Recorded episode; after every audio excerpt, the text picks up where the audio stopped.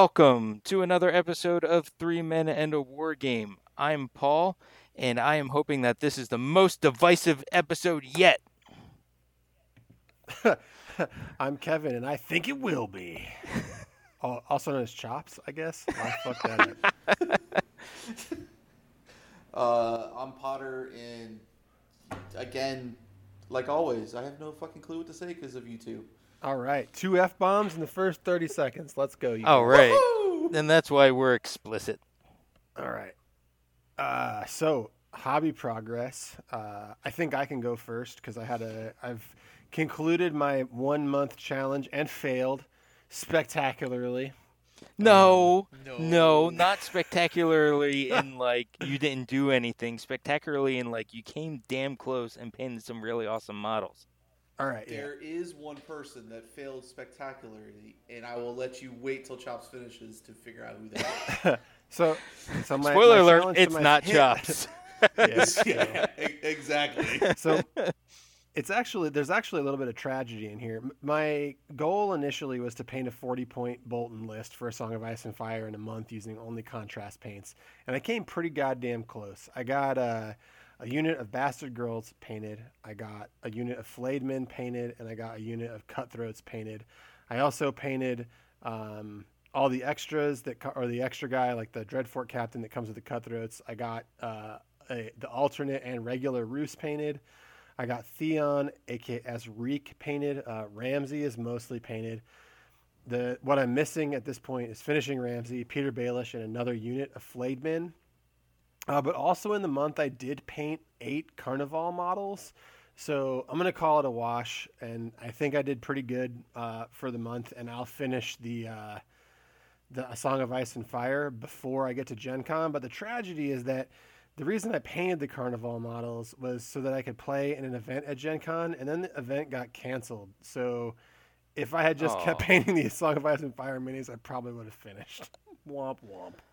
Oh, that sucks. Yeah, but those Carnival models are dope, man. You did a really good job on them. Expect, I mean, like the one model does not even look like it's contrast paint. So Yeah, thank you. And also for our listeners, uh, I would say look forward in the next eight to 10 weeks. Uh, I'm going to shoot a prototype video for a system or for a, a new web sh- series show preview right now, hot take that I'm going to be filming. And it'll be affiliated with uh, Three Men in a War Game. And we'll be looking at uh, different two player battle boxes, is kind of going to be the theme of the show. I'll let you guys wait to see the name of it and all that once I unveil it. But it should be within the next eight to 10 weeks. awesome. I'm looking forward to Nice. that. Some And some Carnival will be kind the of first uh, online video uh, presence for the show is Yep. wonderful. hmm I wish that we were closer to you so we could partake, man. Yeah, I mean, you I guys know what the can. idea is, and it's a dope idea, and I, I can't wait for you guys to see it. Yep, I'm looking forward to it. Oh, yeah. There's Uh, a so- specific concept. So, yeah, it's Yep. going to be fun, though. All right, Potter. So what uh what have uh have you hobbied progressed? Um, so I hope our listeners are not going to be surprised. I've done shit. my yeah. kids, my kids have been gone for uh, th- as of this week. It'll be the, the, into the third week that they've been gone, and I have literally taken advantage of that and have relaxed every single night, and have done like absolutely nothing because I don't ever get to do that. Awesome. So I took I took advantage of it. Hey, men- mental health days are grand. Yeah. There's nothing Yeah, wrong with so that. I, I've been I've been binging a lot of TV, been playing a lot of video games, uh, did some some painting uh, on my walls of my house. so uh, Counts. do I'll, that, I'll allow it. so You allow it. So, but no, no hobby progress. Um, I did buy new models. Um, I did do that, but I don't have any paint on them. How about, how about you, Paul? How about you, Paul? Uh, well, I've been I've had a, a crazy busy month, um, and it's finally my busy month has has been coming to an end.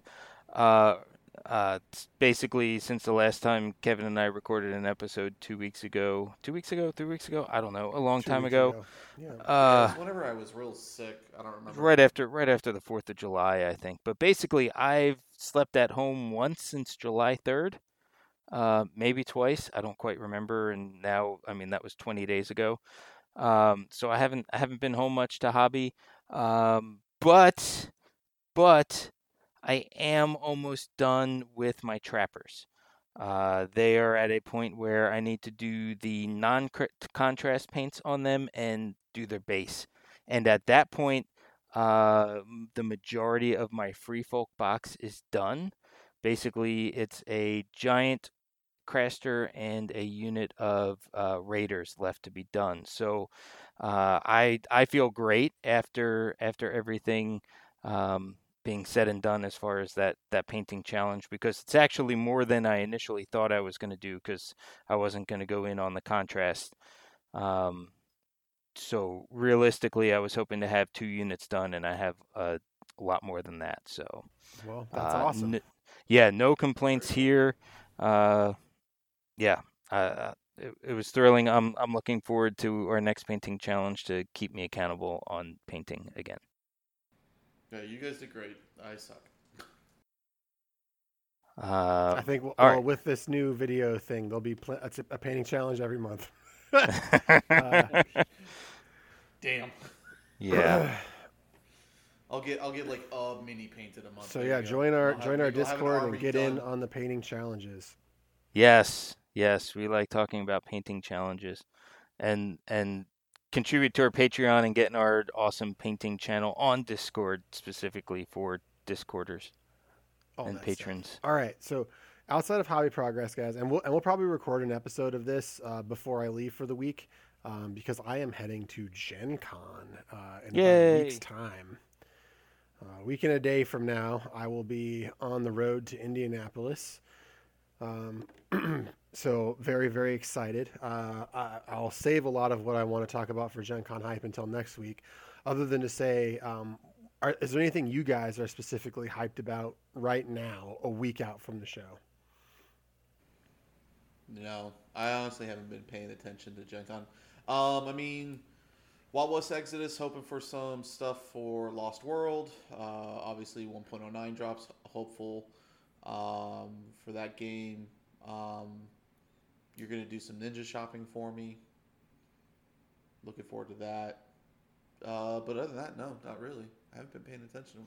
Uh, my big thing right now is that I am I'm hoping that 1.09 drops for Wild West Exodus in conjunction with uh, Gen Con.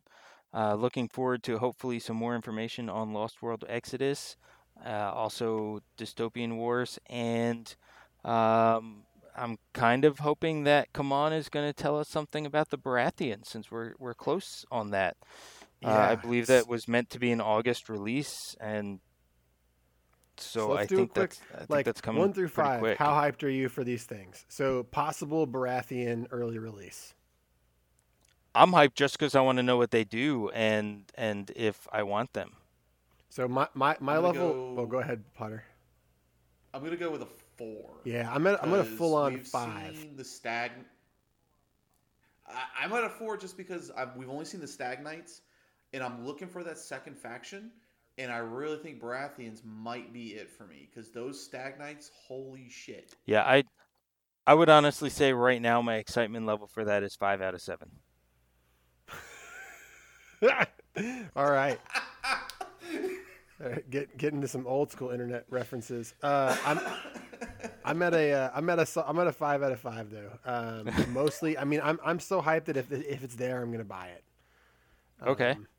Because I'm that excited, and because I want to like be in in on the excitement of being at the show and like you know busting. And the cool thing about a Song of Ice and Fire is I can buy that box and then go over to the play area and actually play a game with it um, which I will 100% do uh, if they have it. So hyped about that possibility. All right. So how about um, if if, if they have it, I want I, and you oh. wait wait wait. If you if they have it and you get it, I want card pictures right away. So yes. this way, Potter and I can start fighting each other to determine Who, who's, who's going to get it. Yeah, yeah, yeah. Fair enough. Basically. Fair enough. Yep. You you can have you can have the the Dothraki girl. Okay, you can have her. I'll give the Baratheons. Anyway, next. All right. Uh, Infinity uh, Wildfire, the new two player box, uh, Shasvastii versus O12. God, I so want to be in on Infinity. I hate to say that I'm a five out of five on that one. Yeah, I am Those too. new O2 models are amazing. It's not just the models; it's the terrain. Like the the like their their new easy to build terrain. Like I'm not I'm not like I I'm really prone to hyperbole and hype. No, You guys know this. Everybody listening knows this. But that just, terrain, just a little. that terrain, it feels game changing to me. The fact that it's double sided, three millimeter cardboard cardstock. That's like the same size chits as Eagle-Gryphon Games does for Vital Lacerda's board games. It's heavy duty. It's not this like paper thin paper craft stuff that most things that give out. I mean, this could be like legit cardboard terrain that you could use to fill an entire board if they sell it. and if they keep adding yeah, to it's the really line, nice. it's so good, you guys. Like, I am monstrously hyped if for the terrain alone. so, sorry, I'll be buying that box. I think there. That's a, that is a for sure a for sure purchase for me is Wildfire because they're gonna have like a Gen Con exclusive uh, three model edition that you can buy with it that they're only gonna have at the show. I think. So, I'm definitely gonna buy that. That's a five out of five for me. Going to be bought. Um, all right, guys. So, Privateer Press. uh, Oh man, that's what I'm looking at now. Sorry, I just pulled up that three. Ugh. Okay, What? What are you looking at? those three models are amazing. Oh yeah, that Are you box. looking at Operation Wildfire? No, I'm looking at the I'm looking at the advanced pack. The yeah, the the, the advanced the, pack. yeah. the um the metal cat Japanese cat kind of thing from uh that's like in Malifaux is amazing. Oh my god. yeah, it's pretty great. Mhm. Um, I so hate you. Like I said, I'll probably be getting that for sure. I'll be stopping Also, by. that Valkyrie model is great too. Um, now let's go on to uh, Privateer Press Riot Quest. Uh I I got to Oof. tell you I'm so far behind. I don't even know if I could tell you what Riot Quest is at this point, All right, honestly. It's a so hex hex based. Uh, hex based board slash skirmish game. It, this is like as beer and pretzels as beer and pretzels gets. If I had to, But it if uses it uses rate- your your War Machine models, right? It, you No? can, you know, it's new models, but all of the models are War Machine models. Yes. Correct. Yeah, like Eris is in there. Okay. Um, some of the Warcasters are in there. Um, we were talking Um, about that as a bit today in the Discord. Uh, I was very shocked at how much our Privateer Press channel was moving today. Um, I'm a three out of a five on this one. So Uh, yeah, I, I, think like this. the concept. Yeah, I'm, I'm with you. A three out of five. I'm gonna buy it though. I'm gonna paint it at the show because it's five models. Uh, I'm taking my contrast paint specifically, Right. and I'm gonna paint it at the show because I want to play it there. But I have a, I have an interest in this game because I have an eight year old at home, and she is like the target audience for this game. This game has really bright, vibrant, cartoony art. Um, it the rule set feels like it's like a Saturday morning like adventurers cartoon. Um, and that and I, I get why that might not appeal to some people.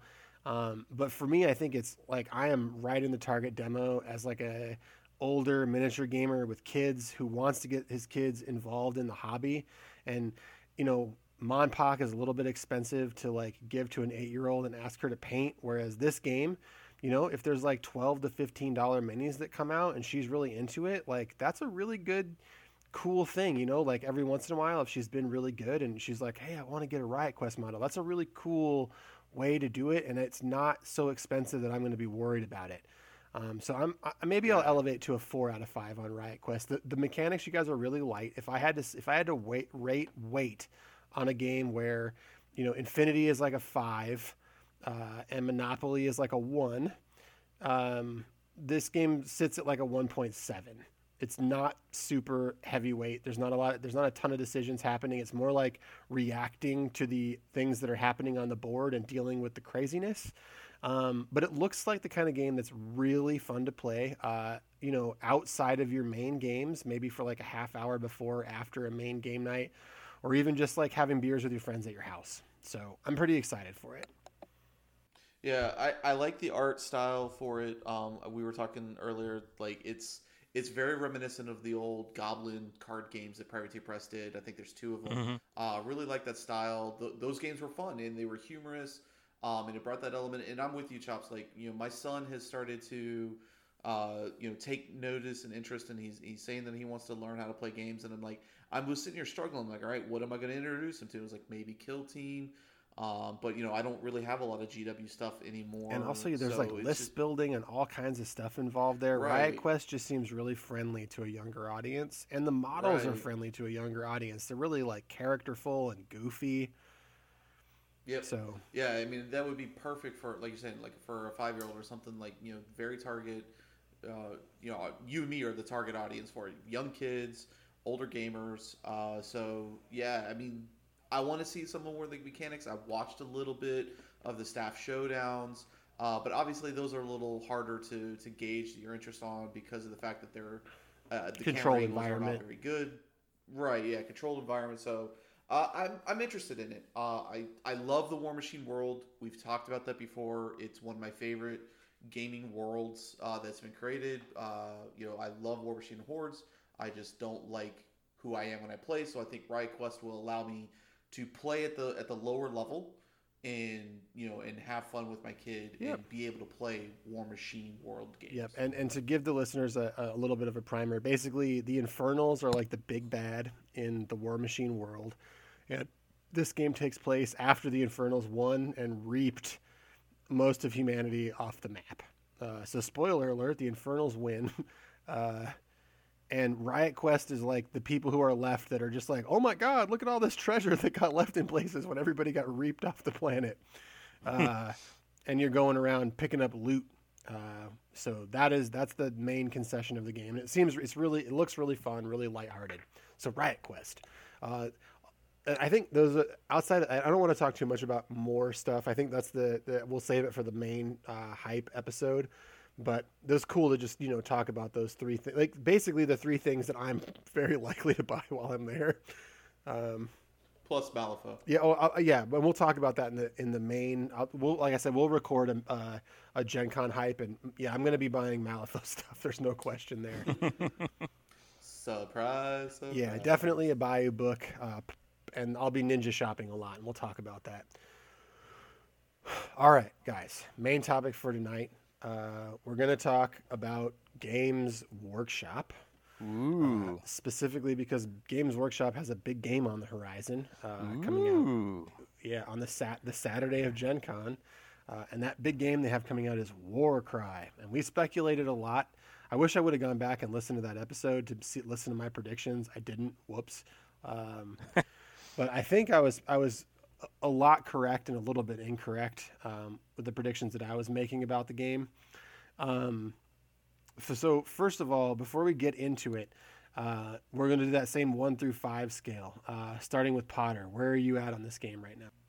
right now with what I have seen, what I've been, what I've, what I've read, uh, what videos I've watched, I am still at a four out of five on this game. Yep, me too. Straight up. How about you, Paul? Does the scale go into the negatives? Cool. No, that's good. That's good. I like negative. Neg- negative Paul. Yeah. Pa- Paul is Paul is less. He Paul is more interested in burning a copy than buying one. Yeah, no, yeah. I, I mean, honestly, there is there is zero interest in this uh, from me at all.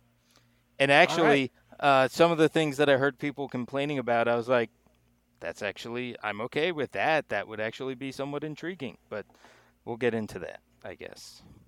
All right, so let's talk about the basics of Warcry, and then we'll let this like conversation happen happen organically. Um, so the ultra basics here. Uh, this is a skirmish game set in the Age of Sigmar universe, uh, primarily concerned with brand new uh, chaos war bands. Um, th- so they've shown us six so far, and they've previewed two. Um, Paul, I think you have things to say about this model range, and, and, and they're entertaining. So I think we should let you uh, talk to us a little bit about how you feel about these models. Well, I mean, here's the thing about the models is that I I'm I'm a little bit older than you guys, right, by a few Mhm. years. Mm-hmm. So I definitely grew up in the 80s. And there Mhm. was a lot of hair metal at the time. And I Mhm. feel like just about every single one of these models walked off a rejected 80s hair metal album cover. I'll give you a, a, a and, couple of them. And and They- and the they- and the ones that are better are like rejected Slayer album covers. So I'll I'll raise you and say it's, it's hair metal or WWF. like it's, it's one of the two.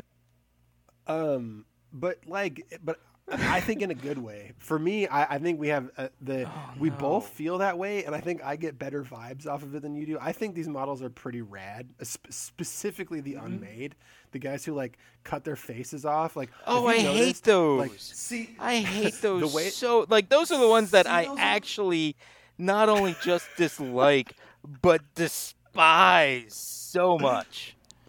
So the the thing the thing that I think is super rad about them is all six of them. If you look the way that they design these models, and you learn this if you listen to the Age of Sigmar podcast that that uh, Games Workshop actually um, makes on their own. The one of the core design philosophies that they took with these is they wanted them to be radically different, but they all wanted them to look like Warcry warbands and have a specific thing that identifies each one, but then ties them into a specific theme. And right, so, they gave these them- guys floppy arm gloves. no, they all have belts. So every every every one of these th- every one of the war bands wears a belt with a specific symbol on it. And if you go back and you look, it- Yes, I- I floppy hadn't arm skin. It. It's just skinned Hmm? arms. That's all it is. Okay, so so the cool thing is that most of the belts have insignia, but the unmade belts, because these guys are like chaos cultists that are like super warped. And the thing that they do as part of their initiation is they cut this, they flay the skin off their own faces, and that's what's on their belts. So yeah, and their that's arms, pretty- and it's just it, like the arm. The arm ones are just silly. That's my thing. Is that it's just silly. It's not scary. It's it's it's like Uh, it, it it's like the the Friday the fourth the Friday the thirteenth like seventh movie at this point where like it's, just pain- so it's over like the top. Pain It- in, in, in Eden. no, but that's but that's done with more class. This is just so over the. I feel like it's so over the top that we've done it. Did We've been there. Now they're trying to one up themselves, and it's not working.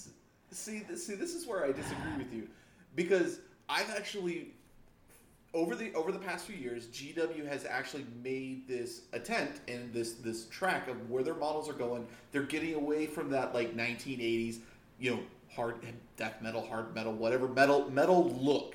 They've gotten away from it. I actually love these because it's bringing it back, and Yeah, I, like that they're that. I like that they're leaning back into the like the super metal old school GW look with a Yeah. modern twist. Like the Corvus, the the like crow model guys are so. oh, the Corvus cool. Cabal are great. Yeah, Well, and it's it- again, it, and it's showing you that it can be done in a modern way. Right. It's not the traditional, very stocky kind of. And I will say the un, the unmade and the cypher lords are probably my two least, favorite? favorite, factions See, it's- it's- from, from a model wise. I feel like Yeah. I I feel don't like like with either the the cypher lords, I feel they were like they were just like let's take Illuminati symbols and make them helmets. see, I, and I thought it was more like There's a were- triangle they- on they- the back of the dollar bill. Let's put that on a guy's head.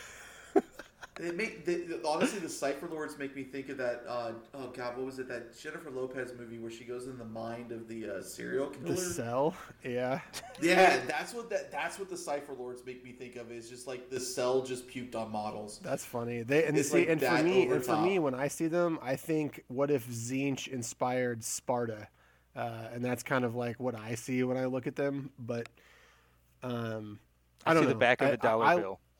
I- that's fair. That and that, this is a this is why art is interpretive, right? Everybody I know. sees a different well, thing. Well, and and the the other thing the other thing that I thought of on, on the more positive side of them is is that I did think of uh, the Cryptics from Stormlight Archive. Well, there you go. So Okay. that was That's on the upside of that's them. some- But That's but other than that, other than the that, it looked like just just bad All right, Paul, interpretation Paul, of Illuminati symbols on You, helmets. You have you have to pick one of these factions based on aesthetic. Which one are you picking? Is the best for you? The one that I think works the best are the bird persons. Okay, the Yeah, Corvus the Cabal. bird- All the bird cool. So at boys. least, uh, Yeah, the bird the Tho- bird persons and there was another one that I thought was okay. Um, but if if like I ended up with the bird people, I would totally paint them all like bird person from Rick and Morty. Yeah, so it's bird person, snake person. Uh, yeah, I think I think the lord snake per- person. I think the snake person was the other one that I was okay with. Yeah, so, so going for me, it's it's Iron Golems, Corvus Cabal, then Untamed Beast, and the rest of them I can give Iron a shreds golems are out. terrible. The hell is they're- wrong with you? pe- How are, how do you people even get into this? Like that's just that's just insane. It's insane. mad. It's like Mad Max on steroids It is for not. me. Looking at them, yes, it is.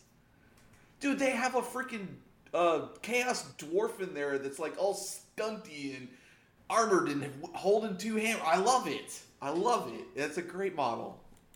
I love them. Get off of my lawn. And I'm the weird. I'm the weirdo who All likes the models right. you guys both hate. But anyway, I think the models are fine. All right, so we talked we talked about that to death. But all right, so this is a it's a GW game, so it uses D6s. Surprise, surprise. Um, but one thing that I will say is this game is fully alternating activation. So that's the first brand new thing. I, I don't know of really any GW games before it that are straight up alternating activations. I guess actually Titanicus is, but outside of that, this is like the first game um, that's like straight up. So I think that's cool. I think it's showing some growth in Games Workshop rules design that they are uh, willing to part from tradition now and like let some new blood designers in and do some new things. And so a skirmish game with alternating activations, I think, is just what the doctor ordered. But let's talk first of all about let, us just go through some innovative mechanics that this thing has. And the first thing that I really like about this game, and, and do you guys know? I know Chris, you do because we talked about it a little bit in the pre-show, but Paul, do you remember the open war cards for Age of Sigmar? So I really like that they took that concept of the open war cards and then designed a game around it. Um, and if you don't know what I'm talking about, the open war cards for Age of Sigmar were basically cards where you flip for deployment, flip for the mission, and flip for a twist, um, and flip for deployment. Um, and this, it's the same thing in this game, except there's a huge fat stack.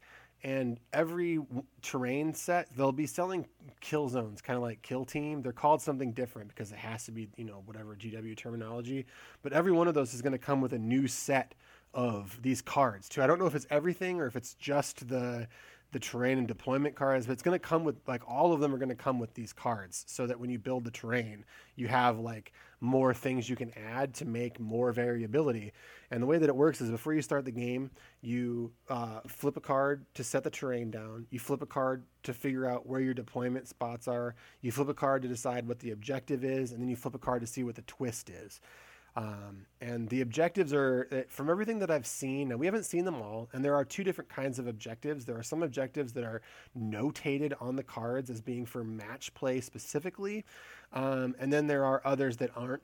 And the mat, the, you know, assuming the match play ones are a little more balanced, but all of the missions that at least I've seen are either uh, grabbing and holding an objective or killing specific models on the opposing side. Um, I don't know if they're all going to be like that or not. Maybe they will, maybe they won't. But it looks like the average game takes about 45 minutes, so that seems about right for those kind of objectives. Mhm. Um, and then uh, the other part of it is the twist cards. And if you're not familiar, how these work is they are sort of random things. Like you could flip a card that says like it's uh, you know like a, a whiteout, and everything you know loses line of sight to a specific range or it could be that Khorne is blessing the battlefield. So everybody has one extra attack and does two extra damage on their normal damage or something like that right? Like those mm-hmm. are what the twists do. Or they might be like monsters that actually come out onto the board. So the cool thing about this to me is that every game it, it kind of it's not quite as good as Malifaux's uh, schemes and strats obviously because the objectives aren't that deep and don't require custom crew building but it does give you an immense it feels like at least out of you know at, at face value a lot of depth in replayability um, just right out of the box which I think is very smart and also again un, unlike maybe GW in the past um, that right out of the box they want to give you tons of different ways to play the game uh, and they want the game to feel fresh for a long time Yeah, I mean, I, I will say, like you said, you and I talked about this, but the open war cards were probably my favorite way of playing Age of Sigmar. So seeing that this game has been designed around that concept, uh, I'm I'm all for it. It is one of the things that's got me, you know, to the higher levels of hype uh, on it. Same. Is you know just seeing that, you know, all you know, it's, it's got the the way the extra thing that you got in it that Age of Sigmar didn't have is that you've got the terrain placement. Um, yeah, so right, that right, helps. right. I can see that being a negative as well too because uh, it was to me it's both a positive and negative because I think it makes it easier for your games to be played. Uh, as someone that sucks at setting up decent kind of terrain setups, I like it, but at the same level, I also don't like it because I'm constricted to it, and sometimes those diagrams aren't the best easy to read if going off what Kill Team was like, because Kill Team has the same kind of mechanic where you you you have to put your terrain in a specific kind of way. So I, I see plus and minuses to it based on Kill Team. Uh, this is smaller levels of terrain than Kill Team, so you know we'll we'll see how it plays out. So for me, uh, this is one of the few things that uh, when I look at the game, I say, "Oh yeah, that's that."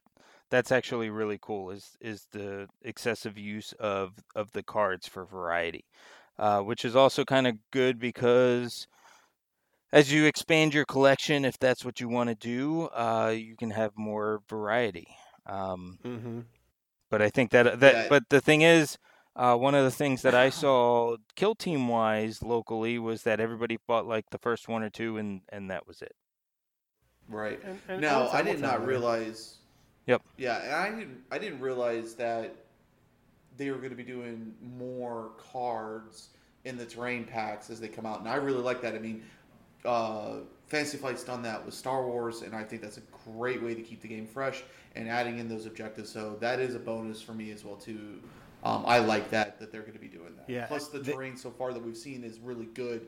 So I'm, I'm only you know hoping new more kind of theme stuff comes out as we th- see things. I mean, there's two factions that still aren't out yet, um, and because And that's uh, just initially, right? Like they could be supporting this game heavy duty, and we could see, you know, a dozen factions within the next two years, right? Well, I mean, yeah, I mean, but I'm just talking specifically the Chaos factions because I guess the lore behind this is is that there is a Chaos faction in every single mortal realm. So that's at least nine so far- or eight, right? At least right. eight. Well, it's it, it's it's it, it is, but the thing is, is one of the the one of the realms is actually controlled by Khorne Bloodbound, so it's hit or miss if we're going to see Khorne Bloodbound in there because they they control a whole realm. I think they actually so- showed that that warband's name so far, and it's not Bloodbound, so that could be pretty cool, actually.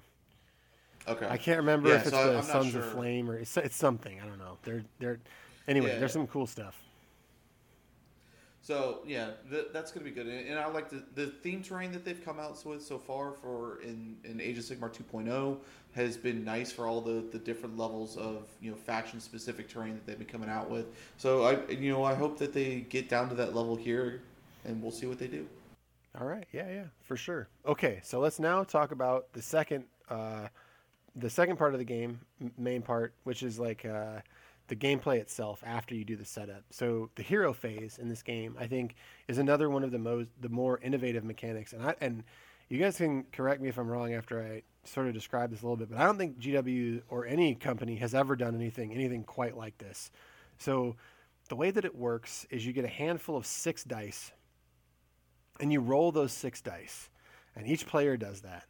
And then what you're looking to do here is you're basically looking at the six dice you roll, and you're finding out how many single values that you have, which is to say, how many values did you roll that aren't anything else? Like if you have a single one, a single two, a single three, that's three singles. And the player who rolls the most singles takes initiative for the round. So they get the first activation for the round. But the, the the converse of that is that the dice that are not singles, the dice that again aren't singles, those are going to be doubles, triples, and quads. So that's like if you roll two twos or two sixes, three fours, etc. Those are your doubles, triples, quads. Those are actually used to activate special abilities on the models that you bring to the table. So this die this dice roll both affects your initiative and it also affects the special abilities that you have access to on a round by round basis. And then you get one bonus die per round that you can use to set to any value and influence this roll outside of what you you you actually roll. So there's a little bit of luck mitigation built into that. Um, and and it, so it, it, you know it, it works like act again like initiative and it's also a resource that you have to manage because this is basically the main resource outside of your AP that you have that you're going to be using for your fighters is when when to use your big bad moves that are listed on your fighters uh, or your war bands card.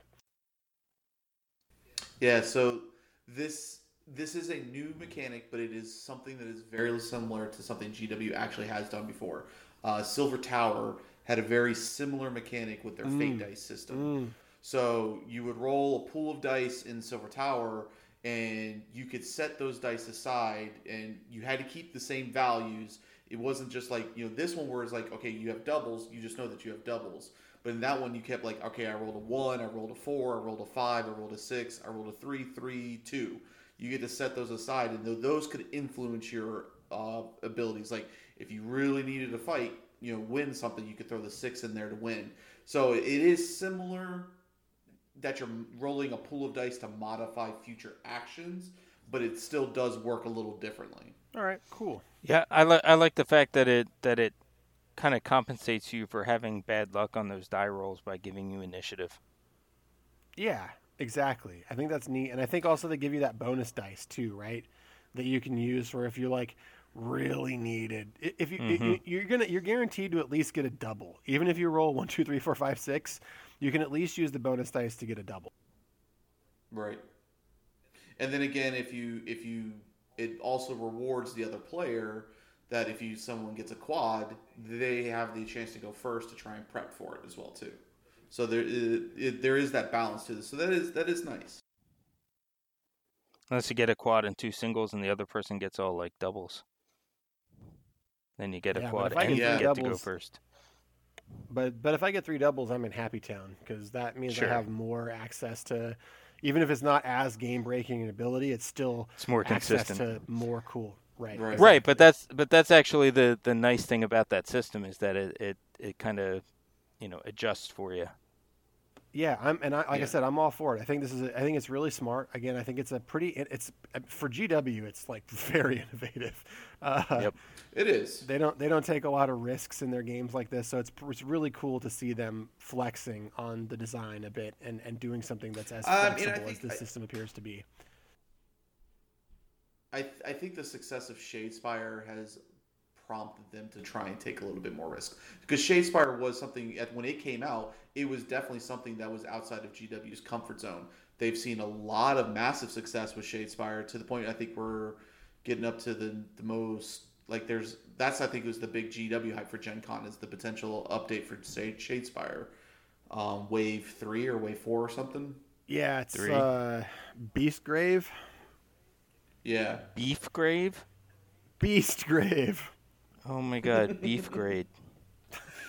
and we have a new Mystery Science Theater thing it. for Paul to do. Yeah. It's literally Beast Grave, and it's like it's it's a new underworld, right? so we've left Shadespire right. now because Night Vault was in Shadespire, and the first season was Shadespire, and this is a brand new underworld. So we're gonna see new themed crews, some some new kind of stuff. For, but anyway, we're not talking about that. We're talking about Warcry. Yeah, I can't wait. I can't wait till they show us what the uh, model for beef hard cake looked like. There it is. All right, all right, Paul. Blast hard cheese. Okay. all right, let's move chops. Get us back on topic. Yep. Okay. So I want to segue this discussion we've had about the initiative phase into talking about the actual crews themselves. So you're going to bring a thousand points. Um, and from what I can tell, models range from you know like the 200 range down to the 80 range, maybe a little lower, a little higher. That's just sort of what I've what I've seen. Um, and the models at their core, they have three stats. They have a um, like a movement stat. They have a defense stat, and they have a boy, I'm sorry, guys, wound stat. So they basically have how many wounds they can take, and there's a pretty big pile of wounds in this game. I think even the the, the weakest scrubs have seven or eight wounds, up to thirty. Um, and then you have how fast they can move, uh, and how hard it is to hit them. And then outside of that, each each car- like fighter's card, and this is how this this game is all cards. That's for me a high high high point in this game is that I don't have to look at stat lines in a book. Uh, they're printed on cards, and the cards are language independent. They use strictly symbols. There's no words on the cards, uh, and then there's one unified card for your whole uh, your whole army, so to speak, that actually has English on it.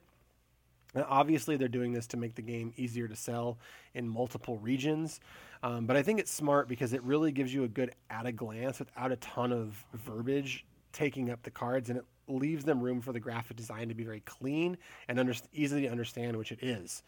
But the weakness, I think, is that if you're you know listening and thinking critically, that there isn't a lot for the game designers to mess with, right? Mm-hmm. Because there's not a lot of abilities on the cards. Because even if you look at AOS or um, or 40k, there's large blocks of text on most fighters because everybody's got some kind of unique ability. And here you don't. You have your weapons. Uh, your weapons have stats too, right? They have a range. They can go amount of attacks you get, a strength of the weapons, and how much damage they do. And damage is broken up into two uh, types, either standard or critical damage. Critical damage is on when you roll sixes. Everything else does regular damage, um, or every other hit does regular damage. So the thing that I worry about, and this is, I think, my central worry of this game, is that there isn't a lot of design space to separate these factions from one another because that just doesn't feel like a big enough stat block. I mean, even if you look at Shadespire, right? Like these guys, these characters have specific things that they can do, and the only place they have to work with this in this game is on the sort of gang or whatever on their actual card in their double, triple, and quads. And that's it. Outside of that, like, I just don't know how much differentiation they can put on the models, but that's only a thing we can speculate about until the models come out. But I would like to like hear your guys' thoughts on that specific weakness that I think might be there. It de- it depends on on how much they expand those icons as they release new things that's fair. But I still don't think that they're going to be. I mean, it's still no matter what though, right? It's not like a a, a specific. Like, all right, so the models have specific, specific icons, and those icons are tied to special abilities on the card, right? So if you look at the quads, not every model in your gang can do the quad maneuvers. Only models that have the symbol that tie to the quad can. Right. So it's kind of like printing the abilities on the cards, but even then you have to roll the dice to get access to them. And if you don't, right, then you just have a bunch of guys that aren't very different from each other other than like this one could take more wounds. This one's a little faster. This one has a weapon this that can reach a little further. Right. Yeah, that's what I was about to say. Is like there's you're really I just feel like the levers the they can push and pull those... on aren't as uh, wide as any other game they've made and uh, that could just be me n- not thinking correctly right? Like I, I could i'm willing to be proven wrong on this. It's just from the two war bands that i've seen and the let's plays that i've watched i worry a little bit about it. The only thing i can see chops that may expand it is if in the future they come out with other faction uh, ability cards that are different than the current ones right there, and they oh, so like the Untamed Beast get like a B team release, and they yeah. have another box right. that gives them new abilities. Okay, right? Yeah, I buy that. That seems okay. I mean, I, I could I could see that, and they and so there was some on an FAQ that I think GW did on the Warhammer community site. They were talking about the fact that like how you can mix and match the different models to make your your warbands have different models. So like if you Iron Golems and you wanted, you know, four of the guys with the shields, you know, right now you have to buy basically two kits, but they were taking talking about the fact that these will come out in individual releases in the future. And GW has been very famous, mostly since Eighth Edition uh, 40k, where they have been coming out where they will release models that have set rules when they're released, and then when they go to individual releases outside of the uh, the starter box sets, they get new rules.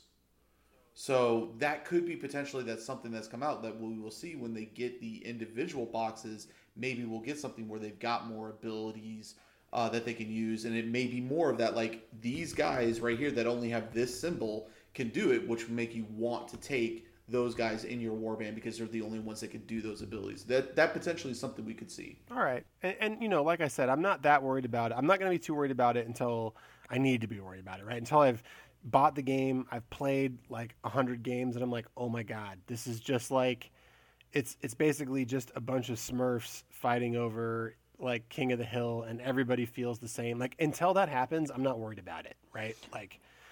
It, I mean, one it, of one of the one of the things I just want to cut in here real quick. I mean, War Machine does a very good job of having, um, you know, abilities throughout the game that are really just pictograms, just like this. Uh, I mean, yeah, that's that's Machine, how, that's how they des- that's how they designate all their their special abilities. Yeah, but War Machine models have tons of words on their cards too, right? Like there's right. like very specific things that specific models can do. And you again, you guys could be right. You guys could be very right. This is just like me as a person who's like designing a game, right? And thinking about what goes into my design process and then looking at those cards and going, ooh, that doesn't feel like a lot of levers they can pull on. Um, but no, I agree, but it's again, I, I, I really wrong, think it's will... I, I I think the difference is is making more specific levers.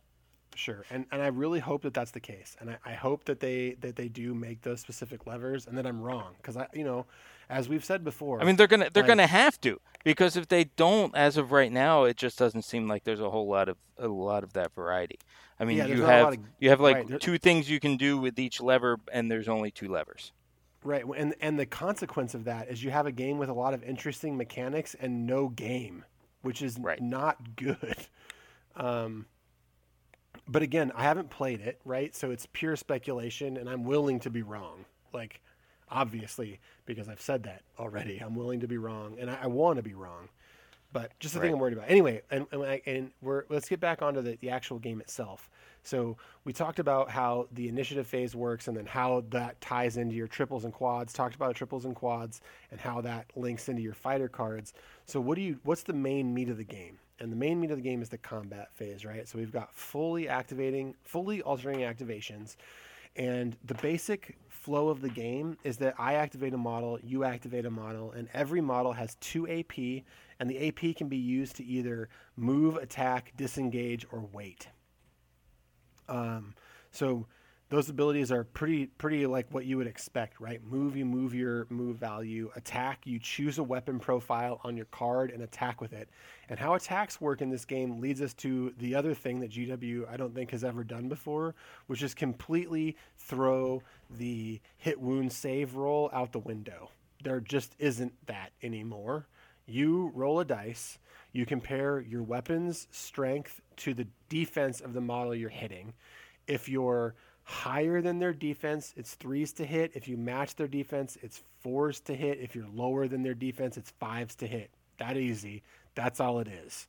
If you hit, you do your min damage. If you roll a six, it's critical damage and you do the higher damage. That's it. Like, so there's a couple things there. One negative is like, when I attack you, you have no agency. It's just the will of the dice. Uh, and there's nothing that you're doing on my turn. But you know, the swing of that is that it is alternating activations, and as soon as I do something, you get to do something. But it takes a little mm-hmm. player agency out of your, you know, out of your hands. So that's something to think about. Like even in a game like Malifaux, you're still flipping cards, right? And you have an ability to to negate possible incoming swings. Um, here, you don't have that. And I don't know. How do you guys feel about that? Like getting rid of hit wound save, um, and the potential for like some weird damage spikes mean, I think it's going with what they're wanting with trying to get it as a quick table, coffee table size game. You can get quick games in, you know, two, three games in a night if you want. I, I think it it works for that aspect of it. Um, as someone that uh, on the receiving end of that, I would like to have a chance to defend against it. Um, you know, because obviously you're not going to just sit there and let somebody come up and smack you around and not defend against it. So I, there is that level aspect where I feel like there should be at least an armor save throw. Right. Yeah, there's and, and there's so many to... games now that give you so much player agency when you're getting attacked that it's it's it's almost a hard pill to swallow to be like, oh, now I'm going back to, uh, you know, we we've always kind of commented that GW, you know, Warhammer. Uh, when you're when you're playing and it's the other person's turn, you're not really doing much other than picking up models. But hell, you at least get a save throw. Here, you get nothing other than than yeah. marking your damage. And and but the thing is, right? There the we I did note that the models have a pile of wounds, right? Right. Dude, And dude, models models of that have models that have potential to do high amounts of damage typically have lower amounts of dice. So you're not rolling as many dice. Also, we know how dice work, right? And we look at a weapon and we're like, I get to roll two dice, and the critical value on the dice is, let's say, like six. Holy shit, that means I can roll 12 damage. But like boxcar, like we know dice math, that's not a common occurrence. It's gonna mm-hmm. happen, right? Like every once in a while, that guy's gonna swing on you and you'll be like, 12 damage. Oh my god. But most of the time, it's gonna be whatever the minimum damage is. So maybe it's three damage, and maybe you only hit once, right? Like that. That that's just how dice work. So I think it's going to be less of an issue um, than maybe we think it is. And as we get into how deployment works and how reserves work, it's even less of an issue. Um, but uh, it it does feel weird that you have no agency at all. It's just like you roll the dice, and then maybe I'm picking my model up or tracking wounds. But also, I, I'm not. I I don't want to be quick to like shame GW because one of the things we often criticize them for is for always sticking with tradition. So it's kind of cool to see them try something new. Yep. Absolutely. I mean, they are trying new stuff, which is good. as a player, it feels bad. Yep. Not being able to to do something to to negate it. Because what happens when that guy does roll that box cars? You know, I, I've got no other recourse. I just take it and I've got to deal with it. Right. And and that but I think that's part of the game and I think also like if you manage where your models are and you correctly deploy your models, like there's a lot of ways to sort of like play around those sorts of damage spikes, right? Like any game that we've ever played, it's like we see this mechanic and we haven't played it, right? So we're basically poo-pooing on something that we don't know how it feels be, because we haven't played it. Um, and we haven't had time to think about well if i group this model with this model and they come on together then that means i can be more careful about play and counterplay against that big beater. You know what i mean? Like there's just there's like a lot of things that we're not taking into account because we actually haven't had our brains on the game yet. We're just like theory crafting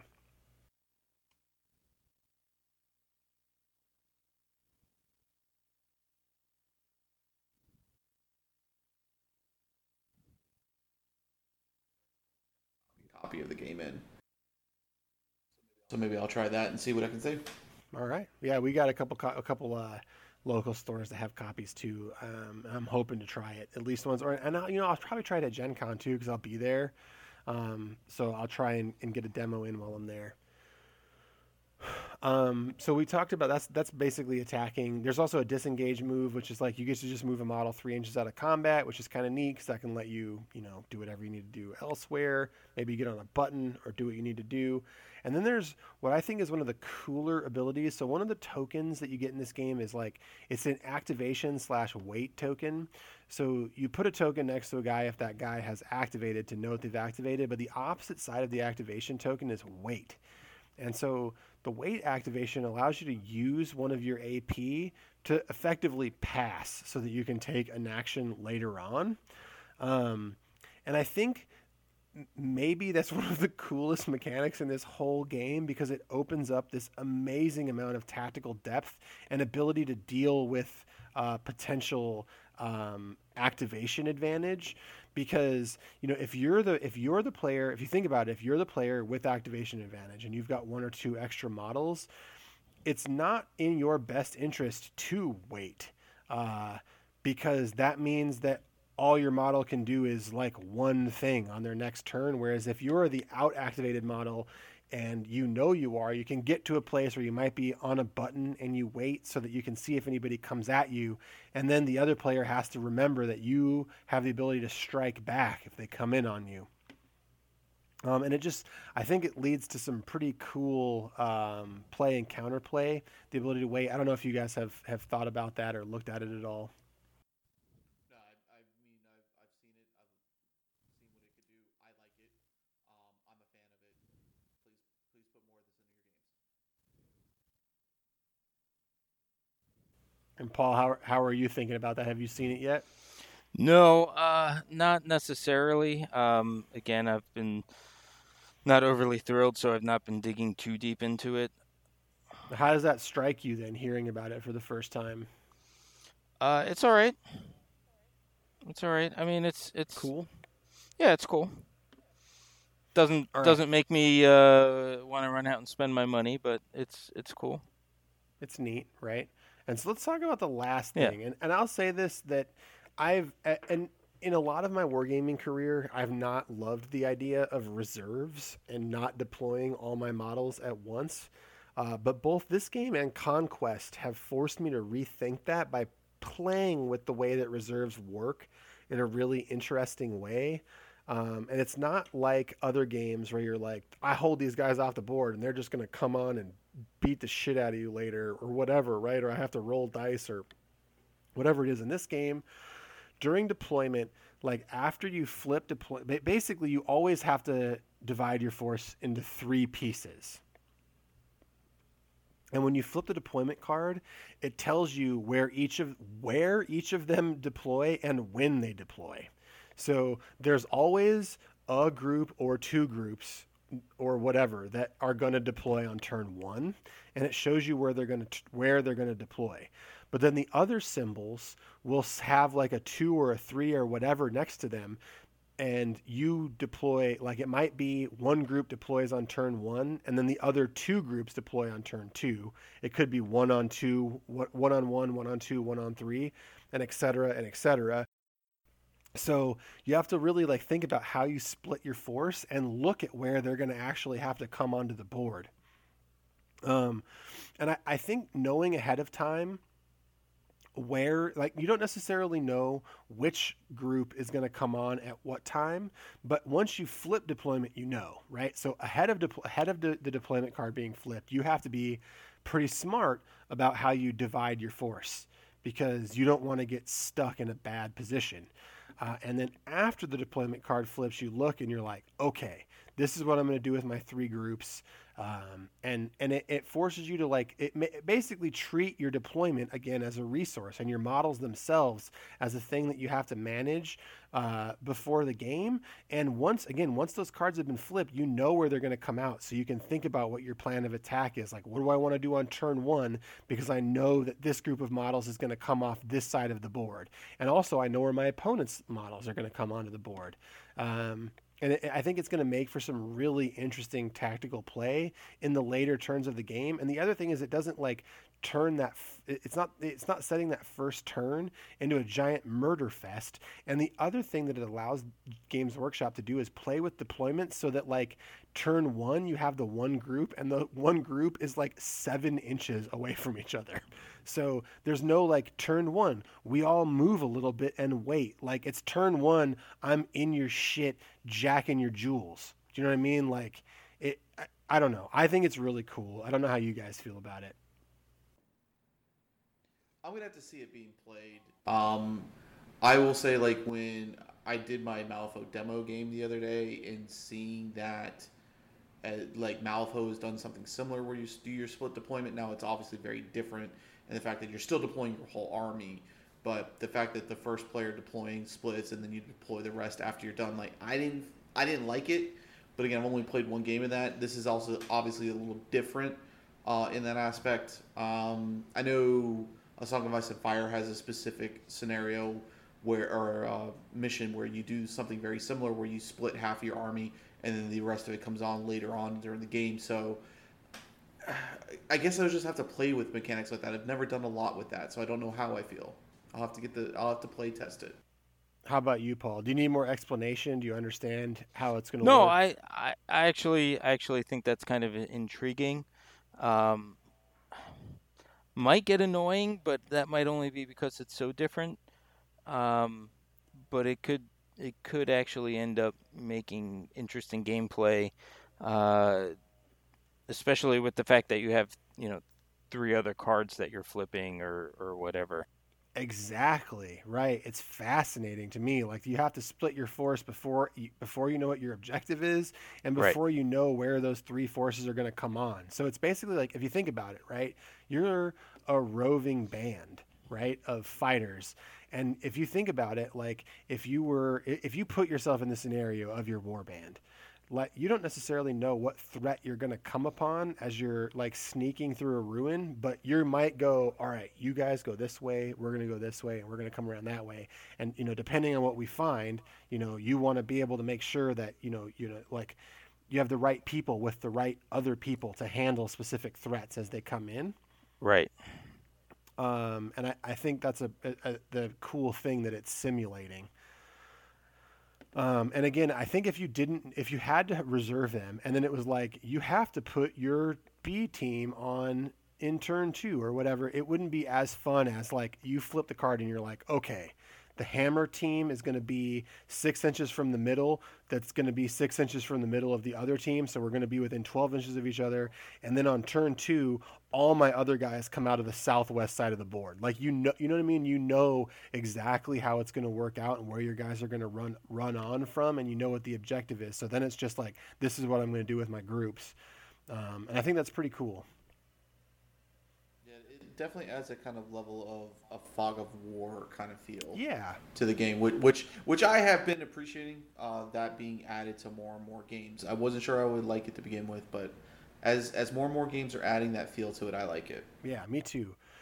And so I think we've talked about most of the core mechanics. So let's talk about how this game is being marketed to start. So the initial product offering is this $170 box, which when you hear it, you're like, Jesus Christ, $170, right? Like, I, I don't think. Wow, there's a I didn't realize it. I didn't realize it was that expensive. That's pricey. Yeah, I don't. I don't think there's a single war game that's like $170. That sounds reasonable. Like just like on face value, right? It's just a ton of money. Um, but now let's break it down and look at it. So if we look at the terrain and we think about Games Workshop terrain and we think about Games Workshop terrain pricing, whether fair or not, um, I think that there is probably, if we were to like individually price out the terrain kits that come in this box, not kidding, $120 worth of terrain in the box, straight up. Just just think of the terrain. It's 90 to 120 dollars, flat out um, is a shitload of terrain. There is a ton of terrain in this box, like almost enough that you could m- m- mix and match a Frostgrave table out of it. Like there's a lot, Right. Oh damn! so that's cool. And then you get two warbands, and we've seen that the warband boxes are fifty bucks a piece. They, I mean, the Cypher Lords are fifty dollars, right? We don't have to guess. The Cypher Lords are coming out the same day, and they're fifty bucks. So right now we're at one hundred ninety. Ooh, let me get on that. I'm buying the Cypher Lords. Yeah, it sounds like exact. You need those. You need those guys. You need those Illuminati boys. Yeah, Paul. gotta be gotta be Illuminati. Gotta be uh, cryptics from uh, Brandon Sanderson books. Anyway, yes, fifty bucks. So we're at 190, right? 190, like straight out the gate. Um, then it comes with the all the cards that you need and all the tokens that you need, which is some value that's harder to assign, um, but also a rule book that's selling separately for 50. So while the core box is 170, if you take the pieces individually, um, it's you're getting like it, it's not as if you're paying retail price for everything individually in one box. There is some box value savings. Right. Which would be disappointing otherwise. Right. I mean, you have to use a little bit of like late stage capitalism logic to like accept that pill, like with without any criticism at all.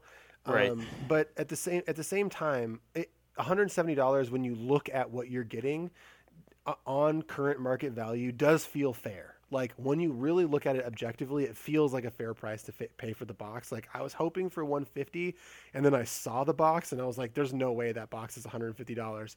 Like I thought when I first saw the box I was like that's 190. Like I Right. thought it was going to be 190 $200 when I saw it cuz I was like cuz it comes with more than Blackstone Fortress and that's 125 $130 right there. Comes with more than the Kill Team box initially came with. That was 150. So uh, well, it's about the same, I guess, but there's less terrain and More more, models, though. specialized models too, right? Like the Kill Team box came with like a frame of Genestealers that they've been printing for years, and a frame of Ad AdMech that they've been printing for years that are like generic multi-pose models, where these are like specific sculpts. So um, that's again not apples to apples either. I still, I mean, I again from a from a standpoint of is it fair? That's that's a hard pill to swallow too because GW prices are inflated already as it is. Yeah, they're very high. I mean, so so I mean, is it fair for GW prices? Sure, I'll give you that. It's fair for GW prices. But if I'm going to look at what that game comes with with the terrain in it, that Infinity box is how much? 85. With how much terrain in metal models? I, I, I, get, I get it, man. I get it. It's 12. I think it's 12 models in the Infinity box. And Stark and a- and a Lannister sim- starter set. a ah, similarly Just say that. Yeah. What? Start, I mean, What, now, Paul? Okay, Stark Lannister. It's gonna be hard to do the Stark. Yeah, it's gonna be hard to do the Stark Lannister set because of the fact you're not getting 3D terrain in that. Right, So I don't think it's a. It, it's not apples to apples. It's No, but like also, though, look at how green. look at how It's- many it's like models red you're getting. Green apples. You know, like the the meat of it is going to be your models. I, Right, I, and, and, and, I and agree with the, it. And That's a- Paul's and- point to yeah. Paul's point, like the both games give you a thing where it's the complete experience of the game in a box, right? And to Paul's point, the complete experience for Song of Ice and Fire is ultimately much more affordable.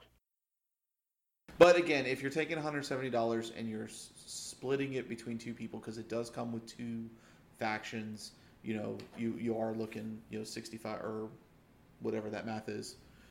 And also, if you can, if you compare this apples to apples with other game systems, and you think about if you were to buy MDF or plastic terrain to fill this space, and you were to buy the models, so I think being fair, it's like two crew boxes for Malifaux, fifty bucks at a crack, right? So you look at that, you look at what the cost of buying a mat for Malifaux is, and maybe like decking out a table with Plascraft terrain. Now it is more terrain on a bigger surface area, but you're talking about getting into a similar price range. And I, I don't want to say that that you know the experience of playing Warcry is the same as playing Malifaux because I just don't think that's going to be the case. Uh, but you know, a, a pri- price wise, it, it's just that 170 dollars all at once feels like a lot all at once.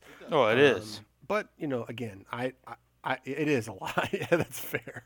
Uh, but I, I would again, I, I am I'm willing to to sit on the hill and say that I think that that does feel like the right price point for what you get in the box. Like it, looking at the whole market, um, whether or not that that's that's n- n- objectively fair, m- maybe not.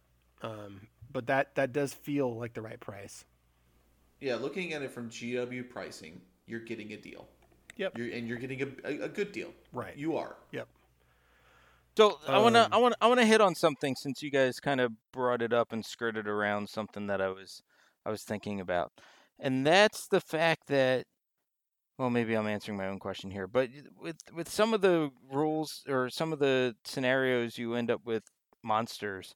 And I know that you get monsters in the starter set and Oh actually shit! you get I forgot two to sets mention of you get like twelve Yeah, monsters. about So you get two Yeah, frames you- of monsters. you get There's- you get enough more you get money. enough monsters to be able to split them with the person you're splitting the box with.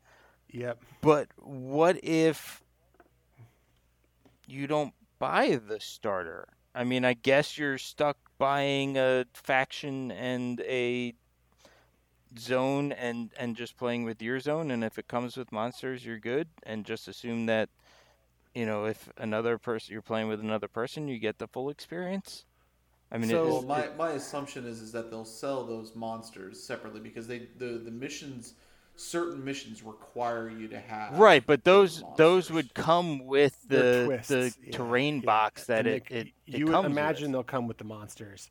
Yeah. So here's the deal, Paul. You you can buy the the cards. It's like an open war deck, right? So you can buy the cards. I think they're like twenty bucks. Um, so you can get the four decks of cards. Um, and I, I, I would assume they don't come with the monster ones because I'm assuming that those monster twists will come with the monsters. So you can buy the rule book, you can buy a kill zone or whatever they're calling them. You can that's something realm. You can buy the cards, and then you can buy your warbands. Or there are nine AOS factions that you can buy, and then the card packs for those AOS factions are like eight bucks a pop. right So there are ways to play it outside of getting the starter kit. On day one, they're going to have the mausoleum kit out there. So they're going to have that like graveyard mausoleum kit that you can buy. They're going to have the rule book. They're going to have the cards. And if you don't want to buy the starter box, there will be ways for you to play the game. Right That's and and and i guess you- i guess i guess you, if you want to really be playing you got to buy this uh, a faction and a, a zone Mm-hmm. All right, so let's talk about the most important question: is who the hell is this game for? Um, what niche does this game fall into? Where does it fit into like the average wargamer's diet? And like again, like who is the target market for it? Uh, I don't know how to answer all those questions. Um, I think that there is a need for a skirmish game that is fairly light on rules and high on theme. Uh, and this game falls into that bucket. I don't know that I have a game that like fits on my kitchen table, is feels and looks incredible, uh, and has a rule set that I could teach to my friends that I play board games with. Uh, and I feel very confident that I can do that with this game. Like extremely confident. I mean, I, I feel like for me, this is marketing towards. I know it's not. I know it's been plagued this, and I know it's not it because it's got a different, definitely rule set, but it's it's filling that void of like Age of Sigmar Kill Team for all those people that don't like playing 40k. This is now, hey, you guys want to play Kill Team, but you don't like playing 40k. Here's Age of Sigmar. It the rule set's different enough so that way it's not Kill Team, I do it's got that same feel. I do agree, and I, I'm actually looking forward to getting some hate for saying this. Um, but it feels a lot like Baby's first war game too. Like, even though this this game sure as hell does not pass the Christmas morning test, um, it's still like in terms of like getting a war gamer into the hobby. Like, if you think about when you were a kid, you know, like for me, it was seeing the Warhammer 40k third edition starter box on the shelf and you know, like seeing that like cover with the Dark Eldar and being like, oh my god, that's so rad. Uh, and you know, being like a really impressionable like 10 year old. and I feel like this game is that game. I think a lot of war gamers and a lot of people like us that are looking for big complex experiences are missing the fucking point. Uh, and the point is that this game, if I had like a 12 year old boy and I wanted to get that 12 year old boy into war games, you better believe this is the game I would be looking square at because it's the rules are accessible the crew building is minimal so i don't have to worry about doing everything for my kid. The miniatures are fairly easy to assemble from what i've seen and it's a really cool project for a parent and their kid. Um, so I, I really think that this game like wh- while there's going to be a ton of gw's core audience that's like hard into this game I think that's part of the core audience for this game is again that baby's first war game. And again, I don't I don't know if you guys agree with me, but that I'm going to ride that line hard and thinking that that is probably true. Yeah, see, I mean, you say that, but then the price point just doesn't back that up. Well, I don't know. I see and I don't know if they have a choice there, right? Because I know if they want if they want to do a two player, it's got to be that pricey. But it's just when there's so many other games now that have a, a you know, look at X Wing, a forty dollar buy in. You know, it, it's Right, it's but- hard but, to look like, at that and justify that much. Compare the experience. You buy a forty dollars starter of X-wing. You're playing with three models on your kitchen table. It's a it's about uh, as immersive as like pretending your Walmart swimming pool is a wave pool at a water park. You're fucking kidding me, right? Like this this game is like a, a full a full table of beautiful terrain and gorgeous miniatures. And again, it's sure, like project sure, but thing, you know, right? you know, Like- the the the other thing too with that chops though is that then you're you're in, you're opening up a, a crap ton of sprues, right? And and you yeah, it's a lot of know work. that can be that's daunting for newbies, right? Yeah, that's just it. So it's it's yes, it's the rule set is is baby's first war game, but there's just some things about it that that scream no, it's not. And and for me, it would be the price point and. I mean, I guess on the other hand, looking at some of the models is they're not things where you're going to have to figure out uh, poses and stuff like that. They are pretty much they go in the shape that they're going to go in. Look. Yeah. Yeah, which is fine, which I like. I mean, I I don't have a problem with that because then you know what's on the table across from you. Um, so I guess on that level it is. Um, but I, I don't know. I, I feel like a, a 170 bucks is is steep, but then again, I'm also grown up and old, and I guess if I had no bills and you know was a kid and I guess that would maybe be better. I, I'm I'm not sure.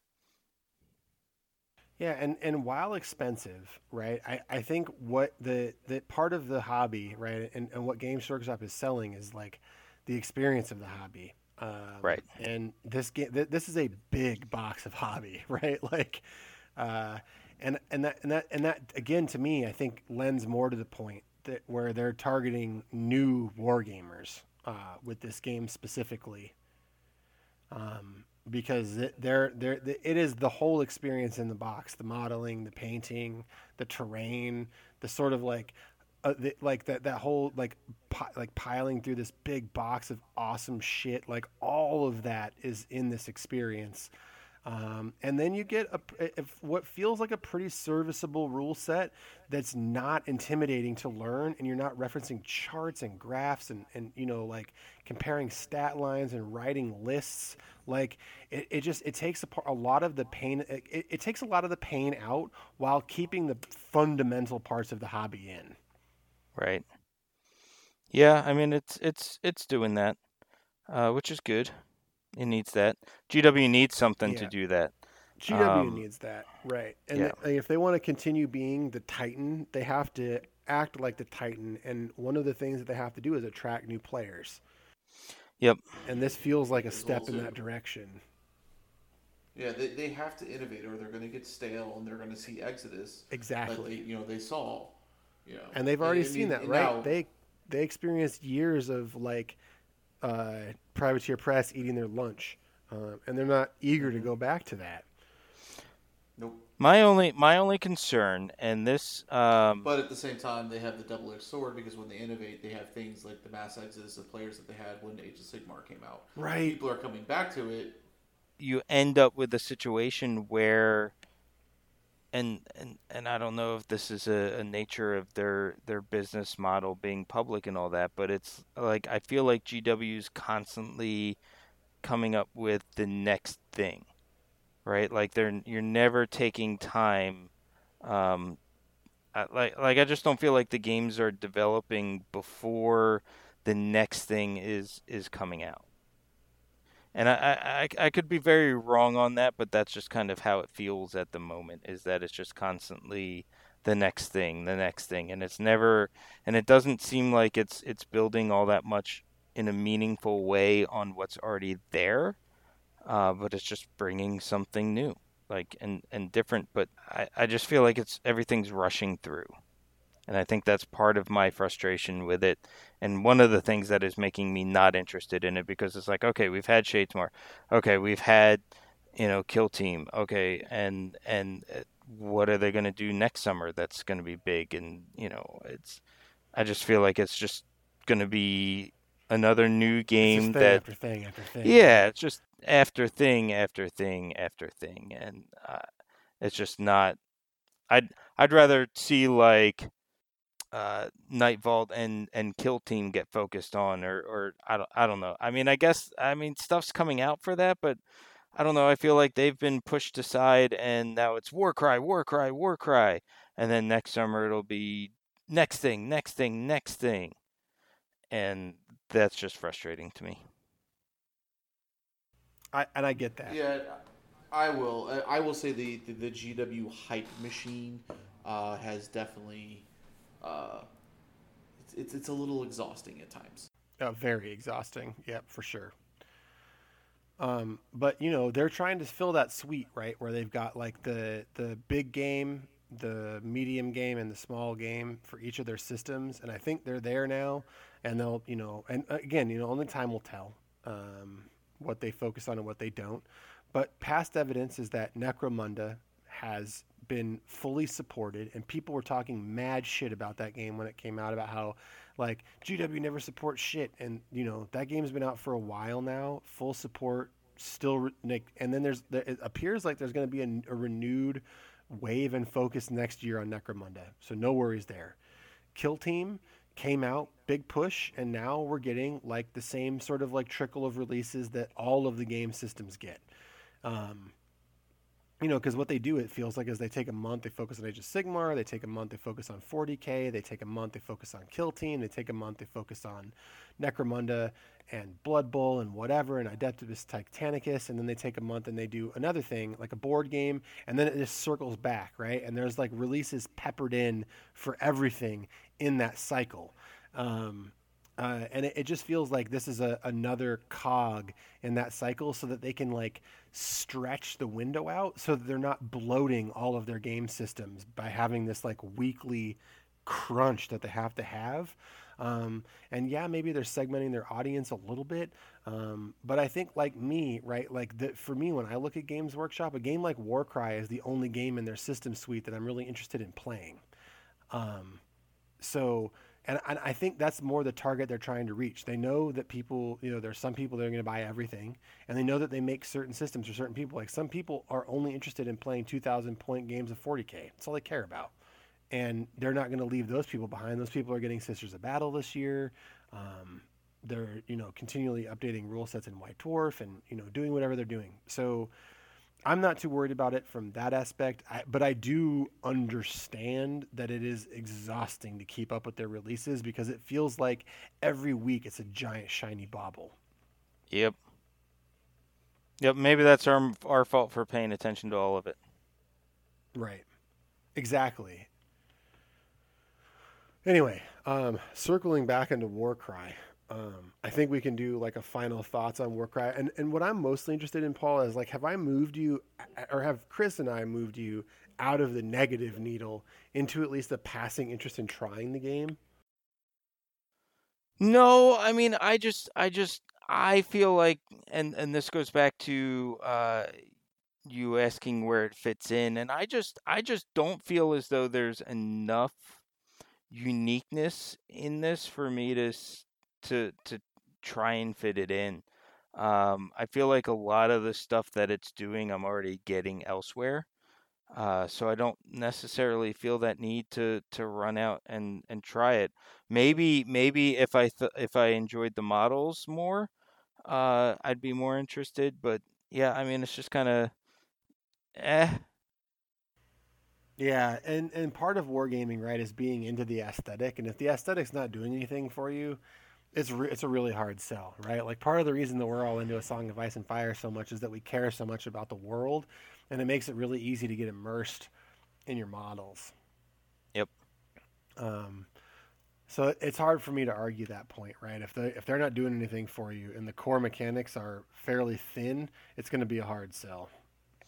Yeah, and I think I think that's that's part of it is that you know I've and I feel like I've been through you know again two release cycles already for games that are that fit this category of, you know, small kitchen table game. One of them is already Age of Sigmar themed, so you know I feel like it's not bringing anything new. That's fair. So, Paul's final thoughts? Meh. Uh, less than meh. Less than meh. Oh, yeah, less than meh. More, Ouch. more like Ouch. All right, I guess if that's what you want to do, have fun. Damn, son. Damn. Yeah, yeah. I just keep going. Yeah, I was we, we I was at meh for quite a while, and then just it just went downhill from meh. Well, it's uh, I, I can't help but say, but it you, Chops, you, you, we we made it worse for two people because um, my hype is now after after sitting down and talking about the combat, uh, the price point, uh, I'm down to a three out of a five now.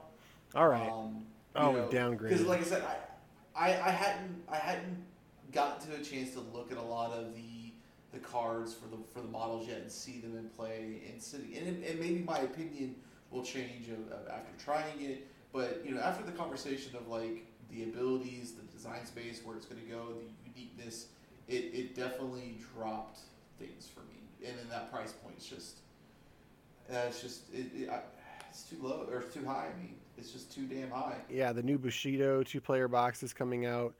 Uh, Drop Zone Commander is coming out.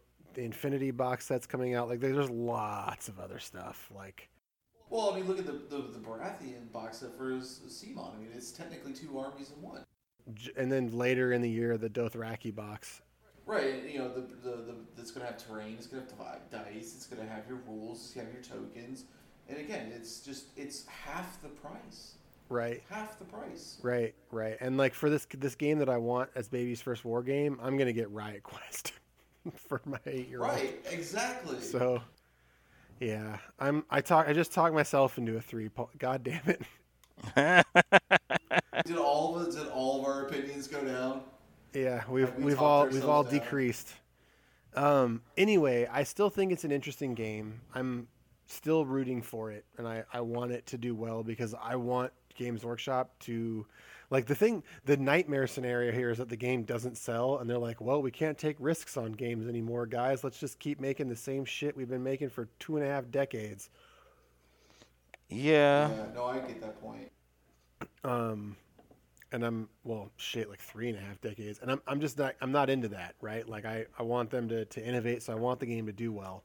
But at the same time the game needs to be good right? It needs to sell on its own merits.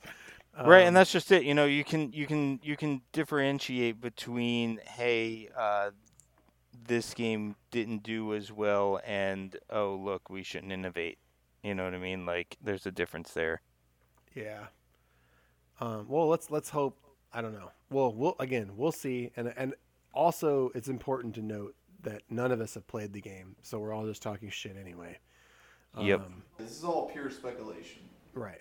And we'll we'll all get our hands on it. There's all you know. I think there's multiple stores in my area that have it. I'm gonna try to swing by the Games Workshop store this weekend and play it. Um, but yeah, yeah, that's Warcry. We're all we're all officially downgraded a level and less hyped than we came into the episode. but we've given it a fair shake and we've talked for over an hour about it, so that's something. But you know, you know what though, chops. That seems to be the thing. Other other things I've been watching, uh, people going into it are are getting less psyched as they're talking about it. All right. I mean, that's, I guess that is what it is. But uh, Yep. Hey, we've got uh, M3E and Infinity Wildfire to look forward to. So, Yeah, make it happen. also a Song of Ice and Fire. Woohoo! All right. Anyway, next up, uh, tune in, same bat time, same bat channel for Gen Con hype next week. Heck yeah. Uh, bye. Bye. Oh shit! You know what? False, false start, guys. Uh, thank you, first of all, uh, to our Patreon backers.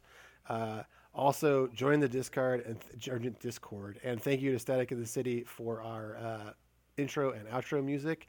And now, for real this time, bye.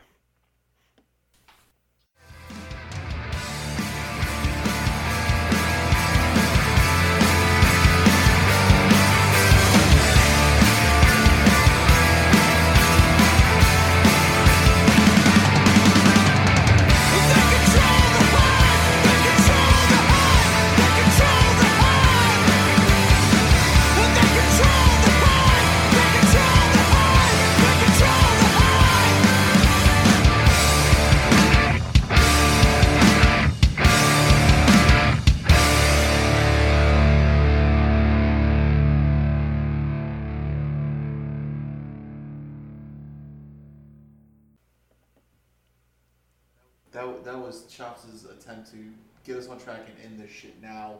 Yep, because it's a 90 minute episode. Mm-hmm. Yeah, I'm sure you guys want to go to bed. I do. Uh, yeah, no, I'm up for a little bit, but No, I'm I'm I'm jumping off right away. I'm